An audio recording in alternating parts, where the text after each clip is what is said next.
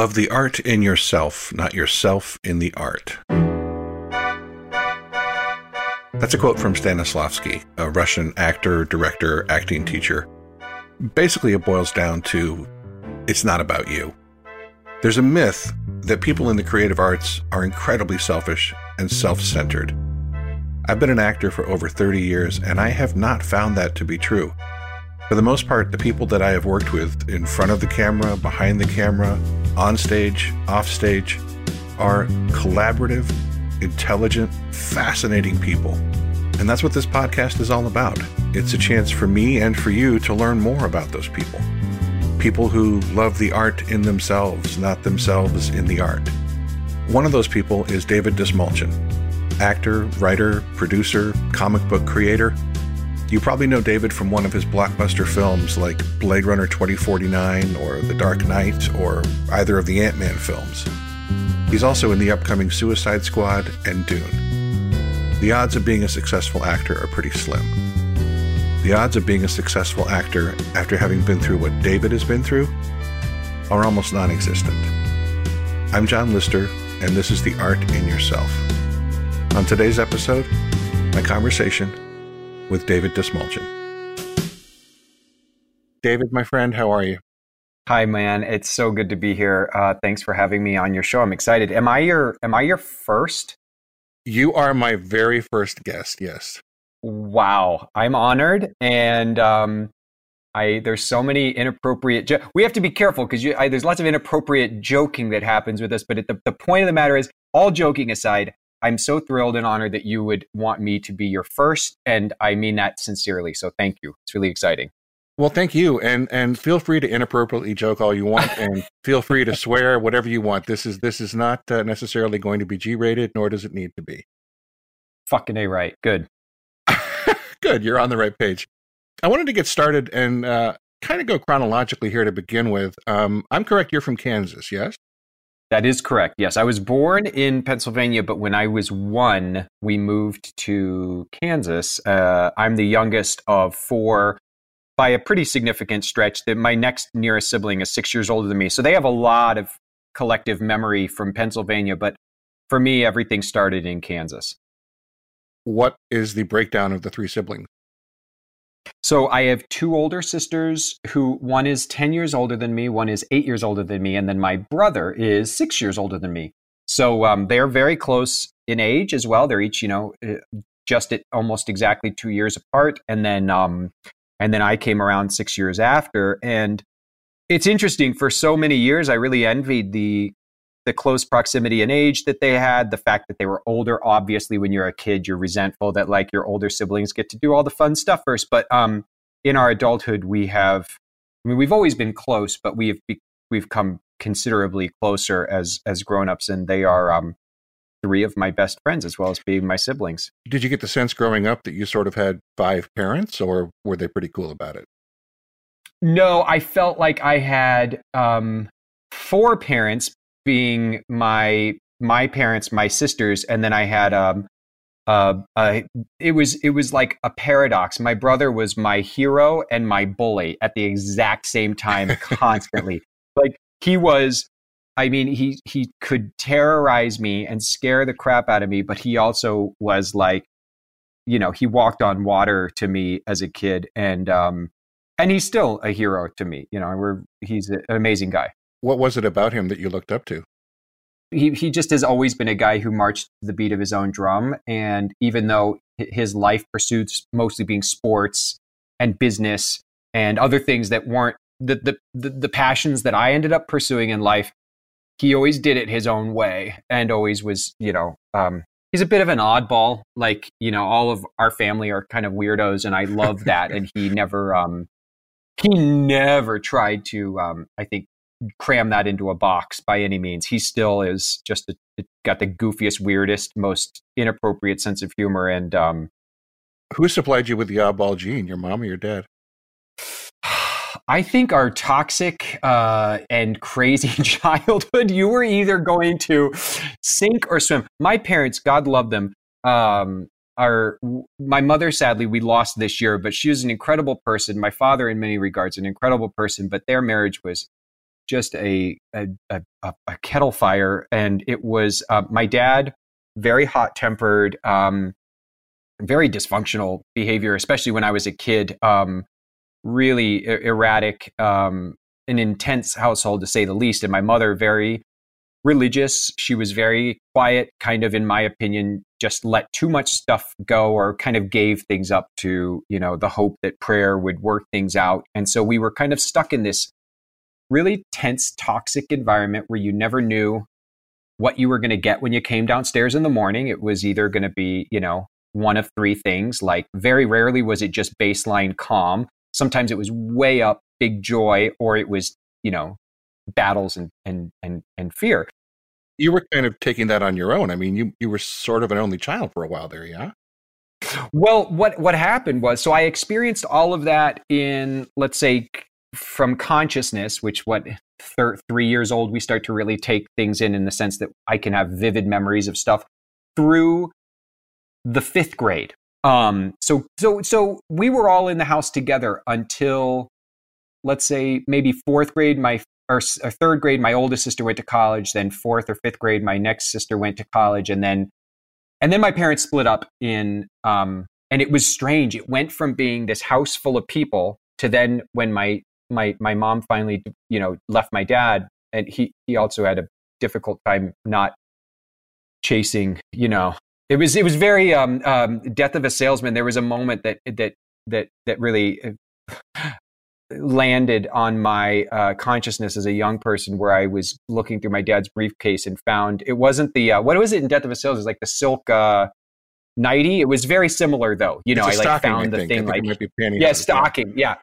So I found I found the stocking and it was um tra- traumatic, but um but needless to say, it went from this very full, very loud, very chaotic house to um just my mom and I. But the the the sense of humor the dark. I mean, our sense of humor.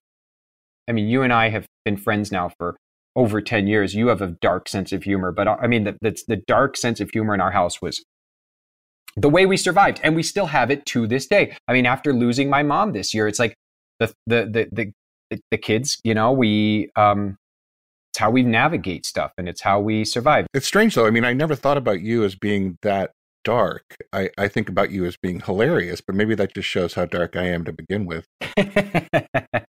well, thank you, John. I appreciate that. And and no, I I I mean positive, definitely. I try I've I've, I've extremely, yeah. I've survived so much and I've seen so many miracles in my life and our family, you know, we weathered a, the storms and like for goodness sake, now we're all still standing and um my father uh, had ended up going through a number of you know, really toxic, dysfunctional marriages. And I didn't speak to him for many years, but he ended up falling in love with this incredible woman who is my stepmother. And, and it's, you know, I, am glad we get a chance to talk about this um, during this conversation. So it's, you know, captured for posterity in the annals of recorded um, archiving. But one of the reasons I have the relationship that I have with my father today is because of you. We were backstage during um, As You Like It and um, this would have been in 2007.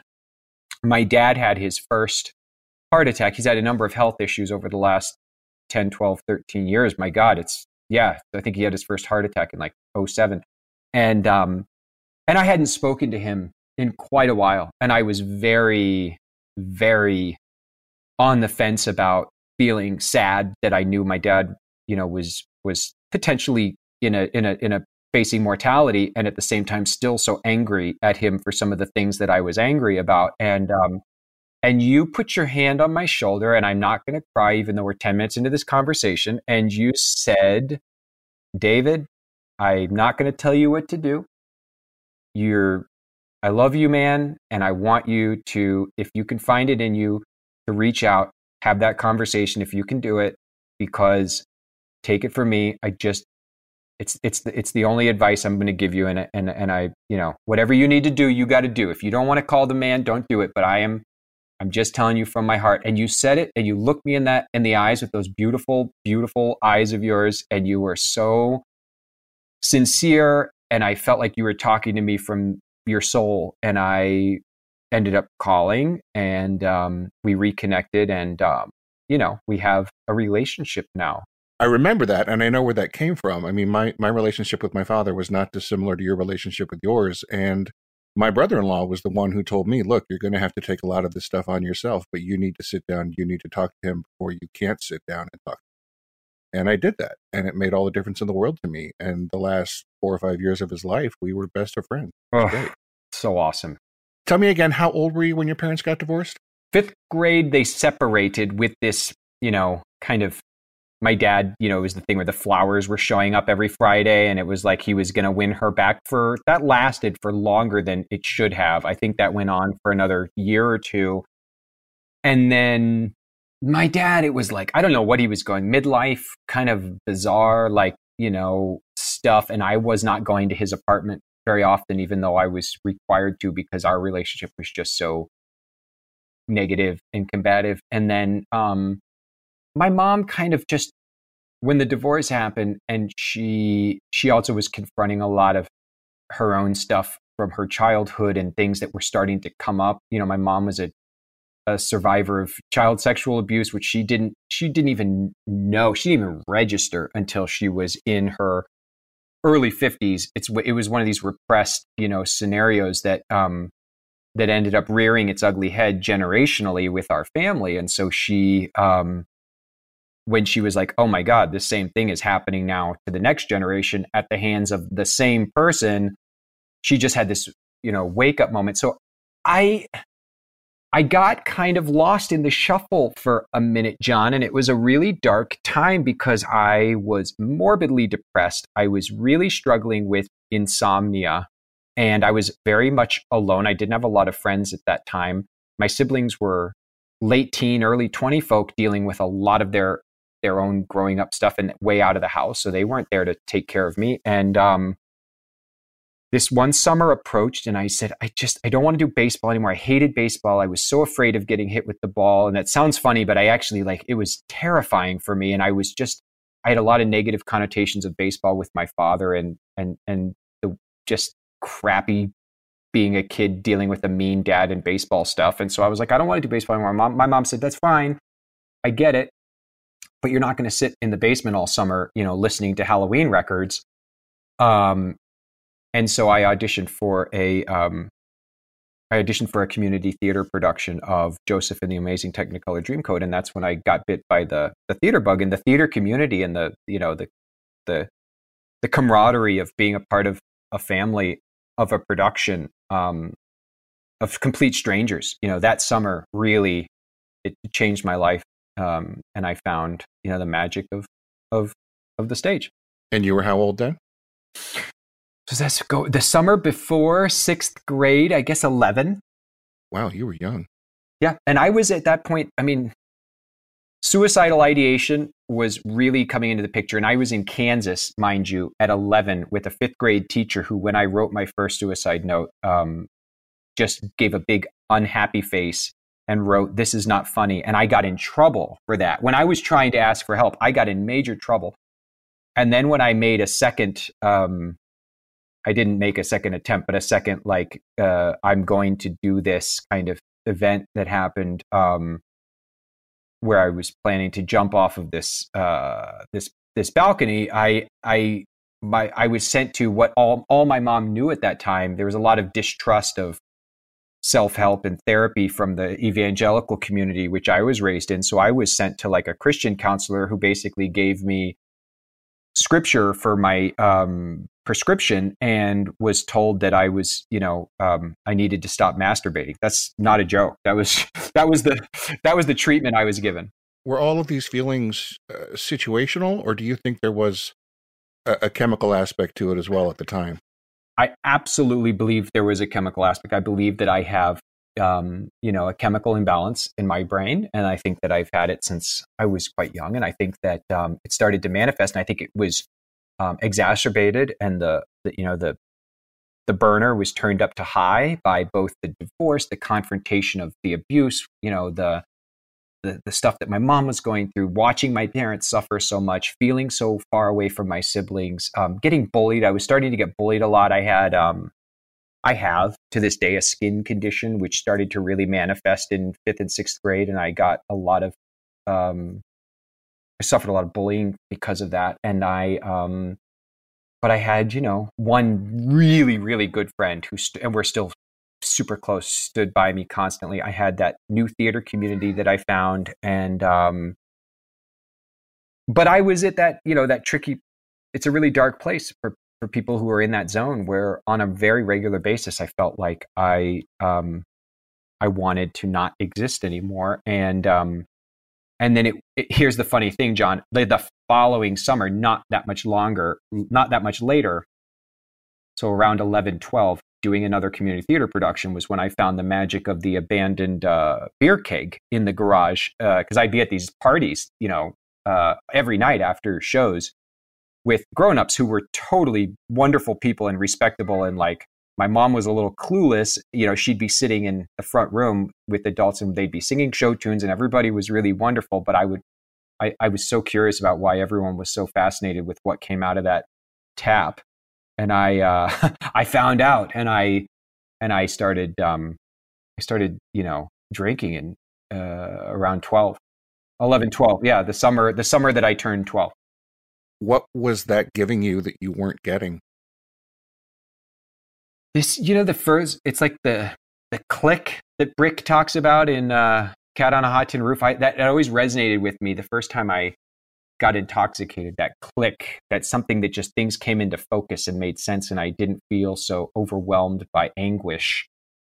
And I got that same click, if you want to call it that, to oversimplify, from thankfully getting further into junior high and then high school, things like sports. I got really involved in sports and running, uh, theater, you know, achieving things artistically. I was, but but it never was really enough. And so, you know, beer became liquor, and then I I was a pretty savvy, you know, preteen and teen in in those Kansas days where me and an older friend who was super smart figured out how to manipulate the Kansas driver's licenses. So I started a fake ID business and I was able to get booze at a very young age. Um, and then that just naturally led to um, pot, uh, which kind of carried me through through college. And I think all of that was an undiagnosed case of, you know, that a clinical depression, which I um, which I didn't treat. and wasn't treated properly until I almost lost my life to being an addict because of I think the way I was treating my addic- my uh, my my depression. Do you think you got better and better at hiding what was going on because you started so young? I mean, it, it seems to me that by the time you were really hardcore when you were in in college, you must have been extraordinarily good at hiding what was going on. That it, it's a, a paradox again. I another catch 22 where I, the, the, the more adept I got at hiding what I was, um, how I was, you know, coping, um, the more confident I became in the fact that I, you know, could exist and thrive and be what would, for all intents and purposes, be considered a high achieving and functioning individual entering in society. Um, and likely that, not achieving as highly as you thought you were sure but but but but it was like wow i'm doing i'm doing well and this is a part of my life that is needed i absolutely felt that that intoxication on a daily basis was necessary for me to survive and not want to die and i um i was uh i was um resigned to the notion that i would live the rest of my life uh, that way, and at the same time, as you know, as it, as, it, as as as the saying goes, like burning the candle at both ends, it was it was ultimately on like a collision course to catch up with me. But I but there was there was as as I entered, you know, I, I went from from Kansas where at that point I wasn't even speaking. I had completely cut off my father, so my mom and I were subsisting on what she was getting in alimony, what she had in savings, and then her, I think, $14,000 a year salary teaching like English as a second language and doing some learning styles educating that she was doing. But like we were poor. And I wanted to go out of state to college. I wanted to study English. I thought it would be cool to become a like a, an English, maybe a lit um, major who you know had a focus in education i was thinking i could go and become a cool like high school english teacher who teach who coaches football and runs a drama program because we had a couple of male role models in my life like that going through junior high and high school who were both you know really cool on in the the, the theater class but also um you know were like the, the our, our our defensive line coach, Coach King, he also ran the drama club in eighth grade, and we did Antigone together. And like I thought, I want to be that guy. I love those. I really looked That's up to huge for a high school kid because you, are thinking it's not just the typical sort of uh, stereotype of theater. He also has athletics, and you know you can be both things. Yeah, and I mean, Mr. Swayze, our high school rep coach or teacher, we we had half the football team were the Jets and the Sharks in our in our senior production of West Side Story, which was so awesome.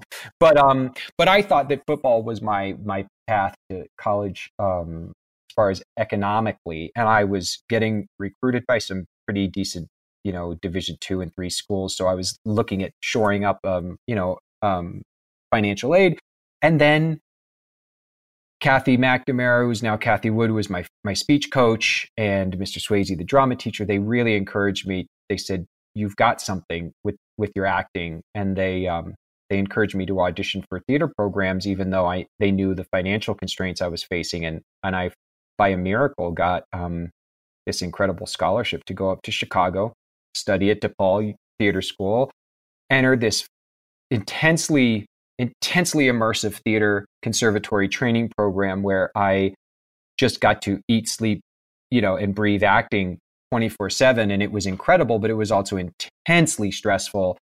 And so, my having not addressed or dealt with any of my psych issues, um, then being completely on my own and being in the city of Chicago and hanging out with some really cool jazz musicians, um, my my smorgasbord of temptations to to treat the you know the to treat the dragon within um, got manyfold, and I found the power of opiates by you know my freshman year of college, and then that was a six year love affair that nearly cost me my life, as you know. Um, I was friends with these guys who were honestly, it's a cliche. They were jazz musicians, and they were all um, snorting mostly. Some were slamming um, heroin, and um, I was fascinated by by it all, and I um, started experimenting with it. And as soon as it touched my, soon as it touched my my my central nervous system, it was game over. I found utter bliss and escape from any sense of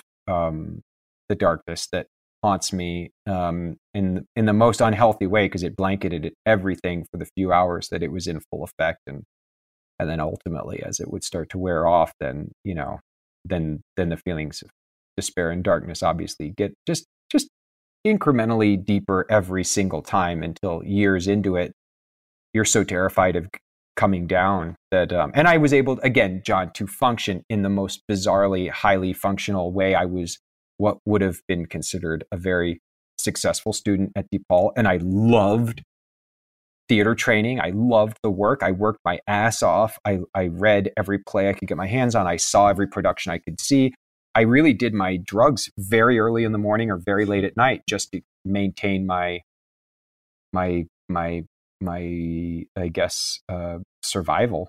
You know, that's that's what um, when I mentioned earlier about getting good at hiding this from having started drinking at the age of 11. I mean, considering how competitive that environment was and how incredibly close knit a theater situation is, it's really hard to hide that kind of stuff from from people around you. And I assume that it wasn't necessarily the other theater students that were doing this, so they weren't sort of sharing the secret with you. But right, they were not. You must have just been acting twenty four seven. Yeah, I was, and I was. um I was. uh I mean, we could ask.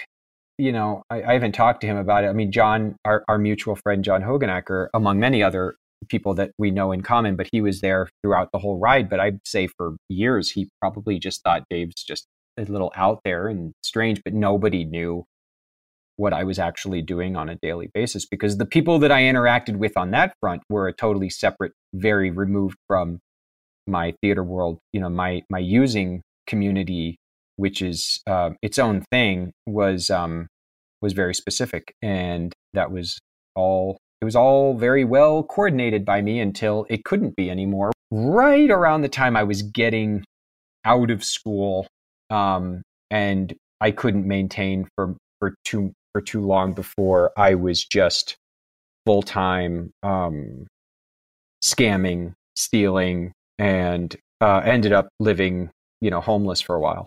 That's what surprised me. I saw a uh, when I was doing a little bit of research for this. One of the videos I saw was you making a, a speech in front of some sort of a rally about the struggles that you've had with addiction and, and, and what you've been through. Because when I first met you, I, I wouldn't have had a clue. And I, I, I mean, I met you when you were past.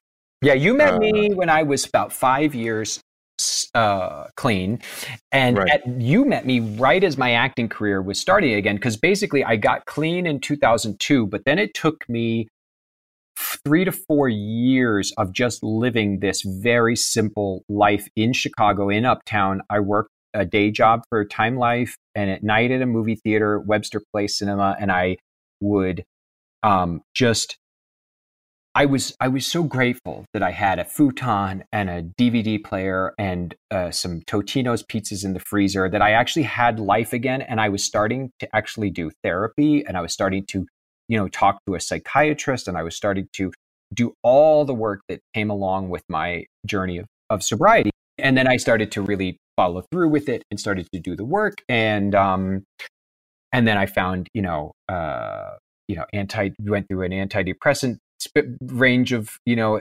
work with with the with with the with the doctor and um, found what continues to be a growing and evolving you know treatment process for my for my mind and body but at that time that i met you i was five years clean because i was in 07 when i met you and i had spent about three years just working on just being clean just literally getting up going to work and, and proving to myself that i could live without and i was doing it dude i was like so grateful. And I was writing a ton. In fact, I was writing what would become Animals as more of a short story or novella before it became a screenplay.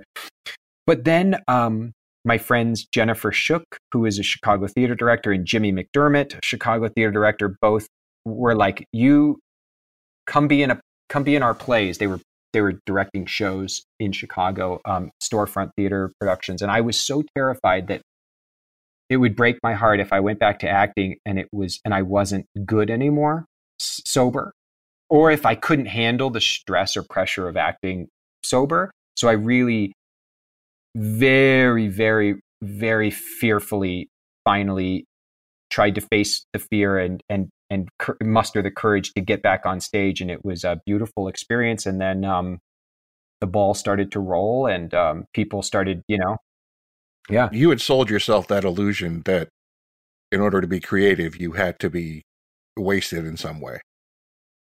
Both to be creative and to survive and sustain through the uh, the self loathing, self doubt, self everything that we do when you're an actor. Like that that also freaked me out. Like having to get back into facing rejection and facing all of the negativity that can come along with with the dream of acting, I was terrified that like, you know, how many how many big roles am I going to lose out on, or how many amazing auditions are going to fall on, you know, to, to, nothingness, and uh, before I get really resentful again or upset again. Was it hard to come back into that environment? I mean, were, were, had you gotten to the point prior to that that you had sort of destroyed friendships or destroyed connections? Did you did you think about going somewhere else rather than staying in the same place where you had had so much trouble? I thought I had. I was, an, that was another thing. I was terrified. I was so embarrassed and so ashamed about my past that I was certain that no one would ever want to work with me again.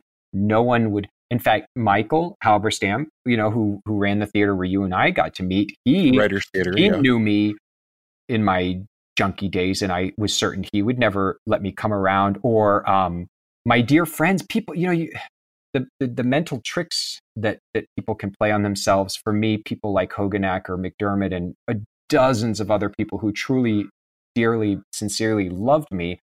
I was sure I had burned the bridges too deeply, or I had just let people down in so many ways. And um, and even casting directors, you know, David O'Connor saw me at a. Um, I was doing um, for Jimmy McDermott doing his uh, his sketchbook, you know, 10 minute play and and O'Connor came up to me afterwards and I was afraid he was going to say something like I don't know what I thought he was going to say, but he was just like, I thought you were, I think he literally said, like, I heard you died, or like, I thought you were wow. dead. And I'm so glad you're back. Like, you should come in for an audition. And my old agents, Todd Torina at um, Stewart, Stewart Talent yeah. and uh, Jenny Wilson Armstrong at Stewart, they were all so supportive of me, you know, um, coming back. And uh, I just had to take that leap, as I have many times in my life. It's like you take that leap, and then and then you're you're so afraid of how it's going to be a catastrophe, but you land okay. And then, um, it's funny. I mean, it's, it's sort of the same thing that happened to you when you were 11. I mean, you found that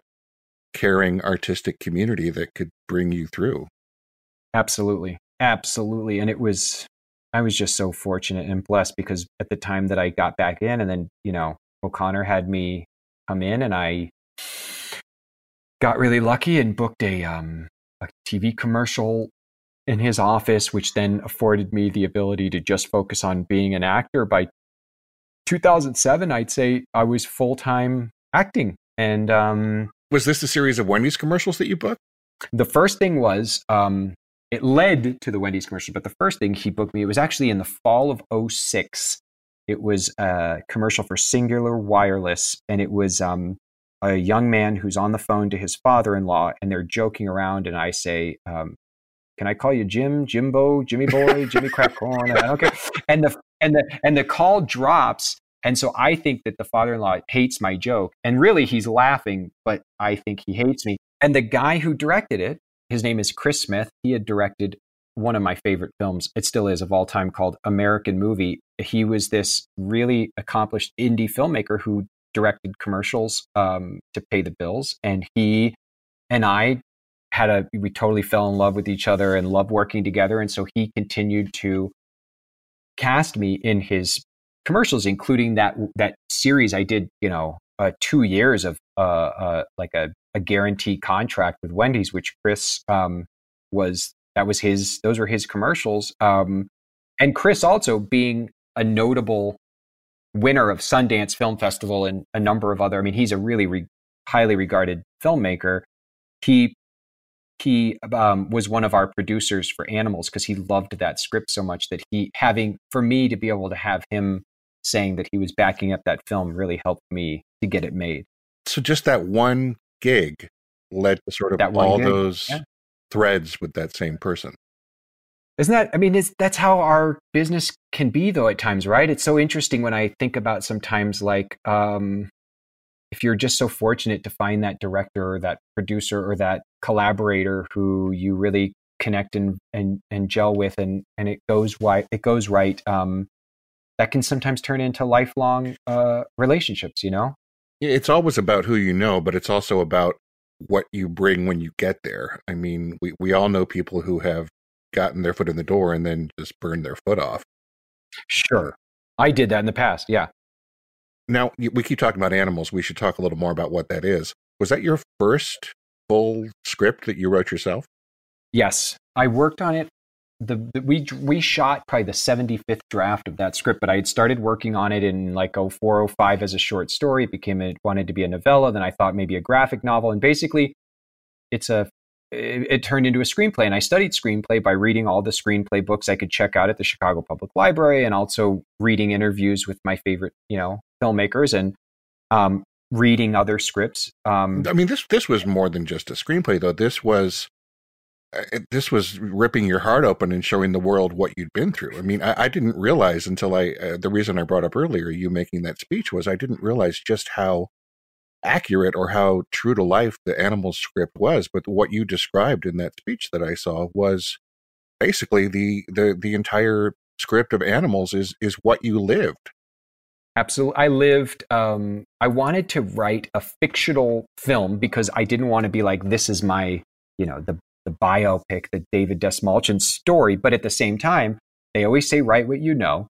I know addiction. I know addiction. I mean, it's it's found its way into everything I've written, be it you know family dramas, a horror film, or you know animals, a movie like that. You know, a, a love story. To me, I wanted to write a love story about that really murky place that you can find yourself in when you're in love with somebody, but you just don't know when you should abandon ship and when you should, you know, batten, batten down the hatches and stick it out. And I, and so I started writing and, and I mean, like the, the scene that you're in. Um, so everybody who's listening, John it does an incredible job in our film. And um, there's a scene where um, I'm not going to argue with you, but I'll just let it go. So good. Um, Bobby, uh, Kim Shaw's character, just tricks you out of, um, you know, was it 400 bucks maybe? I forget. It is $400. Yeah. Thanks $400, yeah. And um, that's that is one of the things that I totally invented for the, the, the script because I wanted to demonstrate how smart these characters were and their wasted potential. But I lived in a car. I slept in a car. I did, went went through many of the like the scam the, the the the the prostitute scam was actually these two friends of mine who I um who I was in the car sometimes when they would pull off they they, they would pull off these scams where they'd go into like sh- you know the, the the north the North Shore suburbs. They'd have put ads in the back of the reader for like call girl ads, and then they would you know this girl who was very attractive. Um, she was probably 20 at the time. We'd go sit in the, the parking, uh, the driveway of these fancy houses, and she'd go to the front door and tell the men, "You have to give me half up front, that I'll give my pimp, and then you get, we get the second half when we're done." And half of $3,000 or however much she was telling them it was going to be was still a lot. And they'd take that half and we'd just take off. And um, so that all that stuff found its way into the script. Um, was there any sense of of fear when you were doing these things, or were you so focused on the eventual goal that it just wasn't in the equation? Horrifying, John. Horrifying. I still get stomach aches sometimes when I think about like taking a stack of, you know, CDs and laser discs, uh, tucking them under my jacket, you know, uh, at like the Tower Records that used to be on Clark. Um, I like, I don't know how many times I shoplifted in there and then would go to like, you know, you know, pawn shops or whatever and sell stuff. I, we, the, I, I, I, I, I walked into, um, you know, if you walked by, was, was, was driving by a church and you saw there was a wedding happening, it was painfully easy to steal gifts off of gift tables at weddings and you knew you were usually getting something that was going to trade well at a pawn shop like how is it so easy for you to talk about this but uh, for most people this would be something they would take to their grave well i'll tell you so i wanted to take it to my grave because let's say i got clean in 2002 i did speaker meetings for like NA and AA where you speak in front of a group of people, but that's a small, private, anonymous organization, right? with um, people who have been through similar are, situations. Exactly. So then I got to 2013 is when we finally went to make the movie Animals. So that's 11 years into my sobriety. At this point, I am so keeping my secret under lock and key that I'm paranoid that if it ever gets out, this building acting career that I've got going is going to be demolished because no one's going to want to hire a guy who they know could potentially turn into a junkie. Not to mention any of my mental health issues ever getting out. I was really afraid of that as well. The fact that I had attempted suicide a number of times that I'd been committed, you know, to institutions. All that you think is going to a embarrass yourself, your family, but also how could that affect my ability to be an actor, you know, or people's willingness to hire me. So that was m- me being like, zip it up. I don't want anybody to know. Then we start making animals, and I've got a production designer, an art director, a director, an actor, a lead actress. Um, uh, uh, my entire com- my entire group of people making that film. Not a single one of them had any experience with hard drugs. I think one person had like tried cocaine at one time, but like none of them. Some most of them had barely even smoked pot. So I had to host like drug school for these people oh and sit down and like walk them through this. So so it starts to become a conversation of like, oh, you actually like and then and then talking to our AD and our production designer and our director, Collin, who's a dear friend of mine, you know, showing them Collin Schiffli, yeah. places where I had been and why the locations were important. And Eve, who so wait, is my uh, oh, yeah, none of these people knew this was your story? Collin did, but then Mary Pat Bentel, our producer, Chris Smith, our other producer, they knew because we had started to talk about it. Mary Pat said, I, I wish for your sake that you felt you know, not so insecure about it. And I would just shut it down every time Mary Pat would bring it up. Eve, my incredible wife, um, we had been together at this point, you know, three and a half years when we went to go make animals. And Eve, who doesn't work in film, came and helped by building props for us and being an uh, art director just to, to help out because it was kind of a everyone was working for free from my end. And she and I were like, well, what do we care? We don't have a kid. We can make a movie and not get paid for five months. And then we ended up finding we were pregnant while we were making animals, which was hilarious. But um, she um, she sat me down at one point and she was like, I love you. I'm so proud of you. I really wish that you could be as proud of yourself as all of us are at like what you've accomplished and that you are now a you know 11 year clean former heroin addict who has an ability to reach people and give them you know hope and inspiration if you can talk about this. And with this film coming out it gives you an opportunity to do so. And i it was like that day talking to you in the um in the dressing room at writers theater where she looked so uh, just like sincerely into into me when she said it that I it it it moved me and it gave me this added uh, oomph of courage. And it was very, very soon, maybe even the next day after that conversation, that a writer from the Chicago Tribune uh, came to set. They wanted to visit the set and write an article about this movie that was shooting in the uptown neighborhood. And you know, talking about how we were incorporating this this community into our filmmaking process. And um, Nina Metz, who is a great writer for the Tribune, she and I walked around the neighborhood in Uptown on a lunch break, and she turned to me at one point and said, "This movie sounds fascinating. What inspired you to write it?" And I had this like, you know, crossroads moment where I was standing there on, you know, Wilson Avenue I think right at the corner of Magnolia and Wilson. And I looked around and I thought, all right, David, this is for the record. This is going to the Chicago Tribune. And I just started talking. And my story came out and it felt fucking great, man. It felt wow. so liberating and it felt so um, meaningful. And I felt like, um, and in the years since, for all the different people that I've been able to come in contact with or talk to or be able to help in sharing my story, it's i'm never able to like sit down and actually like give anybody the kind of advice that they want to hear or like that they but i think it's been fantastic because if i've helped anybody in any way it's just showing that it's absolutely real it's absolutely possible.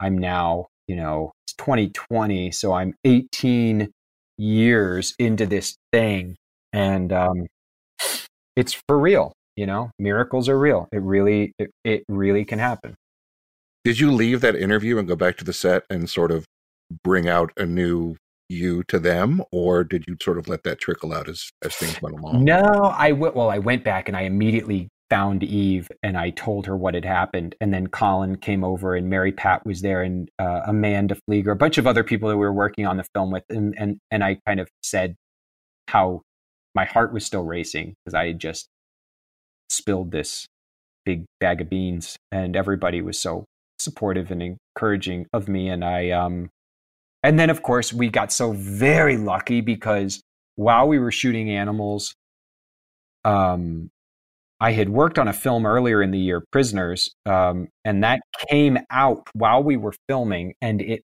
it really helped me as an actor. It, it ended up leading, creating a path for me to get some work because we got back to LA. Even I had no idea how we were going to have any money to have a kid with, and um, Meanwhile, you guys spent like all the money you had in the world on animals, basically. Yeah, yeah, and we and we had nothing to begin with. So like we were, um, I mean, we were really freaking out, and thank God, a lot of wonderful, you know, blessings came our way after we went and, and made this film. But Collin and our editor Amanda, they went up to Milwaukee, which is where Chris Smith has a post studio. He had an office, and so they cut the movie sent it to South by Southwest uh, for our submission, a very rough cut, and we got in, as you know. And so then, within a few months, I was in Austin, Texas, doing a full. I'd never done a press circuit like that before, where I was going, you know, from table to table, room to room, talking to every like wire service, and and the story just it it, it became like something I felt so comfortable talking about that. Um, here I am today with you, telling you know. Well, yeah, I mean, compared to most addicts, when when when you opened up about you know your story, you opened up about your story. It, it, it was it was everywhere. Yeah, yeah, and I um, that's that's that's got to be a relief, but also has to be somewhat terrifying. Well, sure. And also, I'm just now getting to know my future wife's family who are like, okay, our daughter has moved from, our daughter's moved from New York to California. She's with an actor. Oh, great. Who wants to hear that? And then she's, they're pregnant before they even had their real wedding. We went and got married at, you know, the Daley Plaza courthouse. That's how we had our, that's how we tied the knot. And hey, and that's what like, we did too. It worked great. Yeah, it worked out, man. Um, her family's so awesome and supportive of me. But like when the movie premiered for Oscilloscope um, in New York, I went and Eve and Collin and everybody was back in LA because it opened in like 12 theaters maybe at the same time. So I was in New York and I was sitting with Eve's family who are watching this movie for the first time. And I was just like, that was the most, that was the most uncomfortable to like, they're, they're probably just sitting there going like, so this is, uh, this is your this is uh well okay yeah right. you're, you're, you're locked in the bathroom of a diner shooting up or trying to and in in in not the most appropriate parts of your body that must have been squirmy. Oh boy. That was real uh that's a horror of being an addict and being a needle addict in fact is the fact that your veins just start to fail because you've you've just you know overused them so much and you have to find parts of your body where you can finally start to get clean injections again. And um shooting that scene, John, as an actor from one actor to another, I will tell you, I had an epiphanal moment because, rightly so, Eve, Collin, and all these other people who came to realize how personal this story was to me, that was the first scene we shot of me actually interacting with paraphernalia and and recreating the drug using and people were very. This, this scene for those who haven't seen it, where you you and and your girlfriend have, you know, you have to find a place to to use, and you're in a diner, and you go into the bathroom, and you're having an extraordinary amount of trouble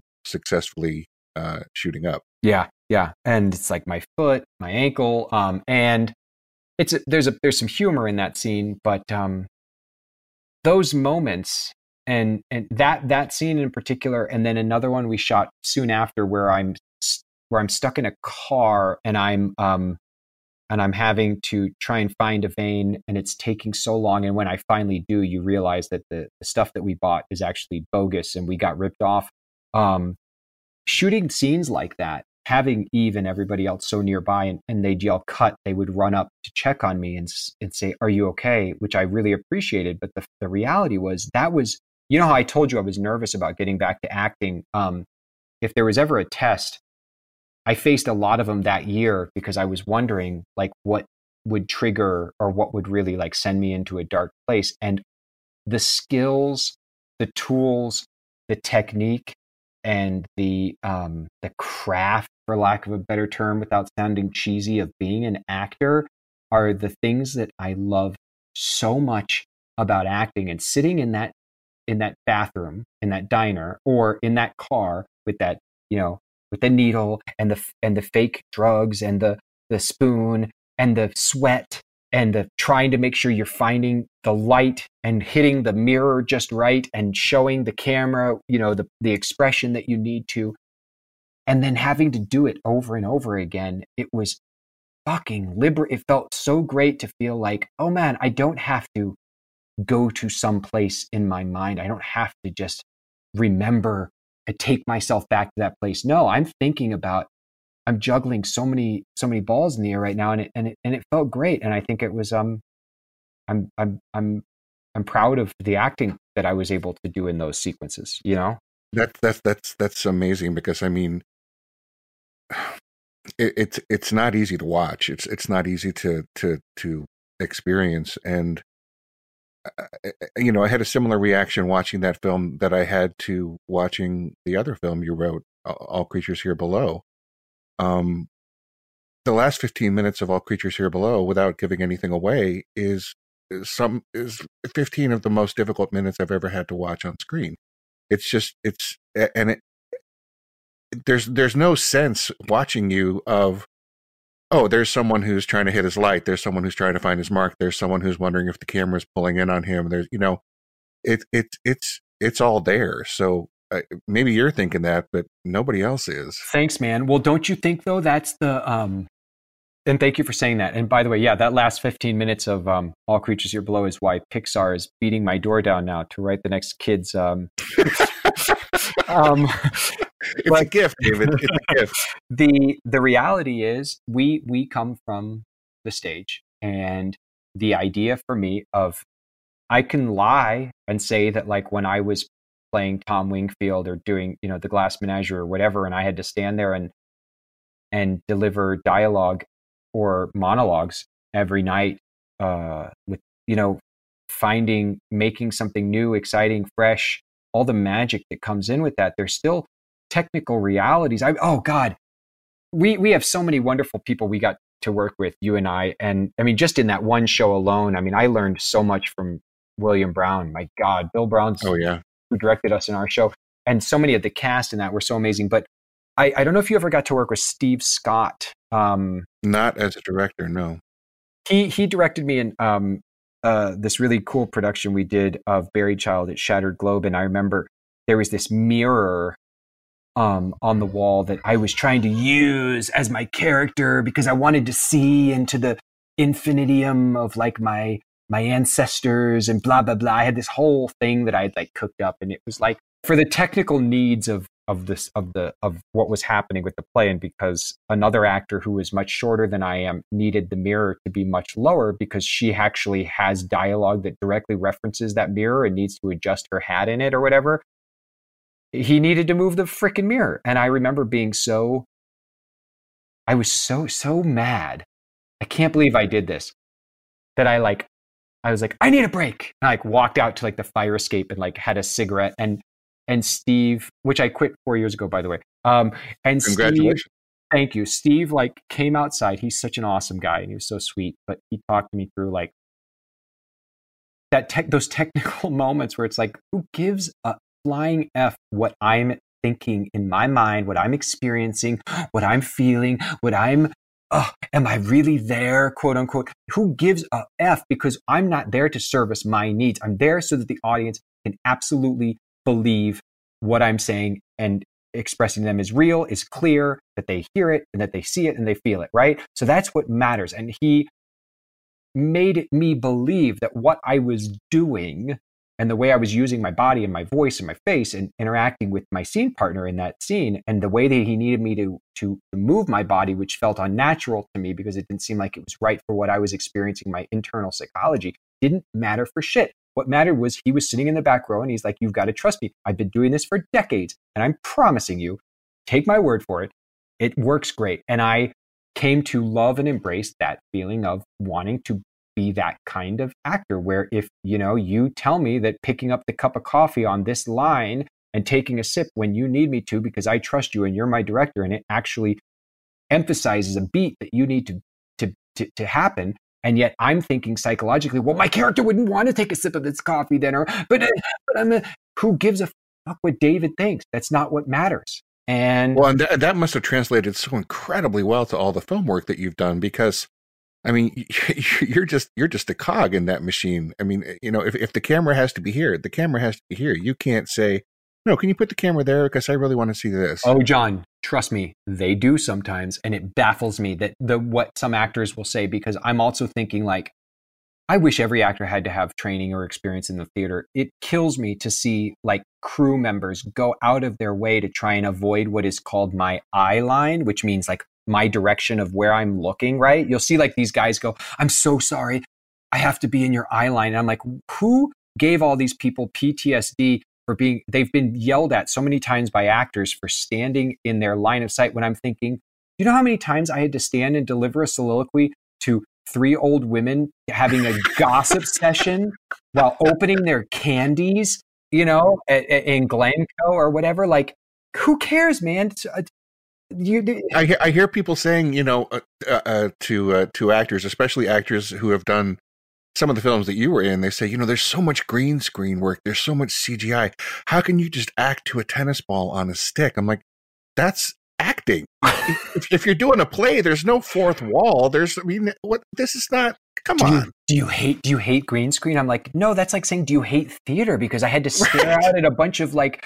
I'm sorry to say, but there's a lot of faces. Like if you if you can if you get derailed by the people who look bored as hell when you're trying to give your soul to them on a like Sunday matinee, you're screwed. or are sleeping or literally sleeping or literally arguing with their spouse because they're trying to tune into the Cubs game, which happened to me numerous times. They have like little earphone pieces. And I was like, oh my God. But you know what?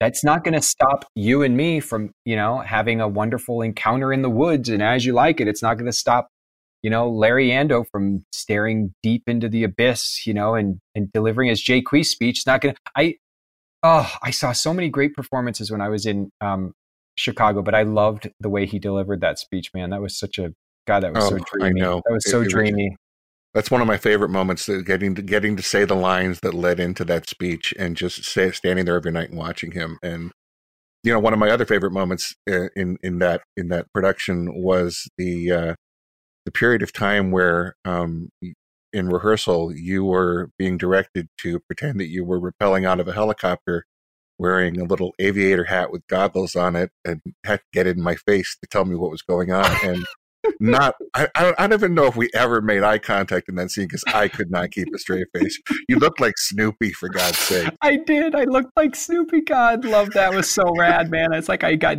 air airdropped into the forest at the end of the show, and I got to deliver that final bit of very important information about very important. Happened. You were the yeah. Deus Ex Machina. I was. I was straight from the chopper.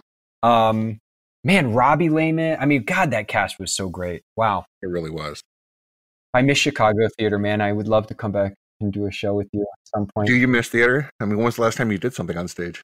You know, my friend Angela uh, did these really wonderful adaptations of Shakespeare for, for all ages, and they were these short. I think the plays ran all of 30 or 40 minutes, but we did them here when I first moved to LA, and and then over the years, I've gone back twice to Chicago to do 10 minute short plays. So I did get to go on stage with um, Collaboraction. Anthony Moseley had me back to do um, the final sketchbook, which I co wrote with a wonderful actor writer from Chicago, Aisha June. We did a piece which we never rehearsed in person. We rehearsed completely through Zoom and over the phone. And we're on stage at the Goodman the night we premiered because I had to come straight from it's crazy, dude. I worked all night the night before in Atlanta, flew to Chicago, went straight to a set, worked on a movie all day, and then came downtown to the Goodman, met her backstage. We ran our lines for like an hour. And then we went on stage and we had everything blocked in our mind. It was amazing. And then I did one at the, um, uh, another one of the Collaboraction sketchbooks at the, uh, what's it called? Um, that wonderful theater over in um, uh, Wicker Park. Uh, shoot, Chopin at the Chopin. But that's it. I mean, I'm 10 minutes here, 10 minutes there. Um, you know, uh, Shattered Globe allowed me to do a workshop of a play that I wrote. Um, but that was, you know, me just sitting for table reads mostly. And um, you're a company member at Shattered Globe, yeah?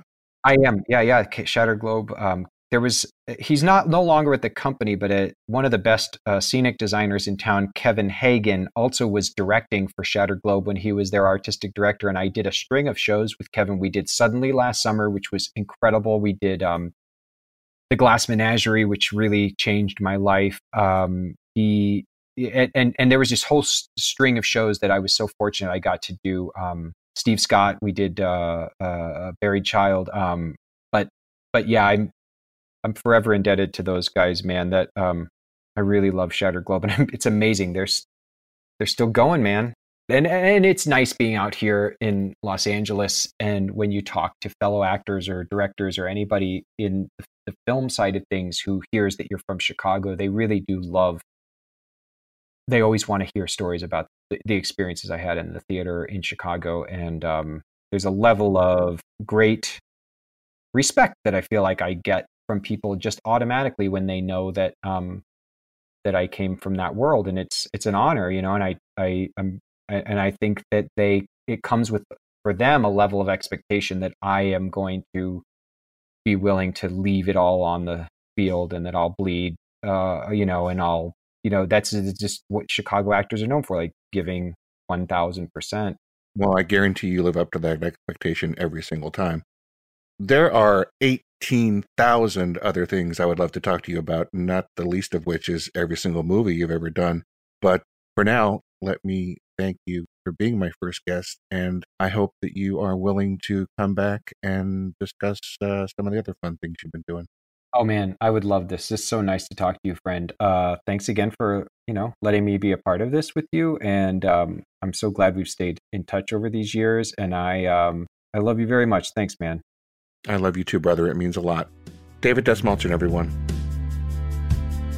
I think at this point in the podcast, I'm supposed to say leave a comment or click like or mention us on Facebook or tell everybody you know or send me a million dollars. I'm not really sure what I'm supposed to do. Basically, all I want from you for now is that you come back every couple of weeks and listen to another conversation, and hopefully you like it. Uh, oh, right, time for the credits. The Art in Yourself is produced at Double Vanity Studios. The cover art was done by Touchstone Graphic Design. The cover photo was taken by Joe Mazza at Brave Lux. The theme music was composed by JQN Music. I'm John Lister, and I'll talk to you later.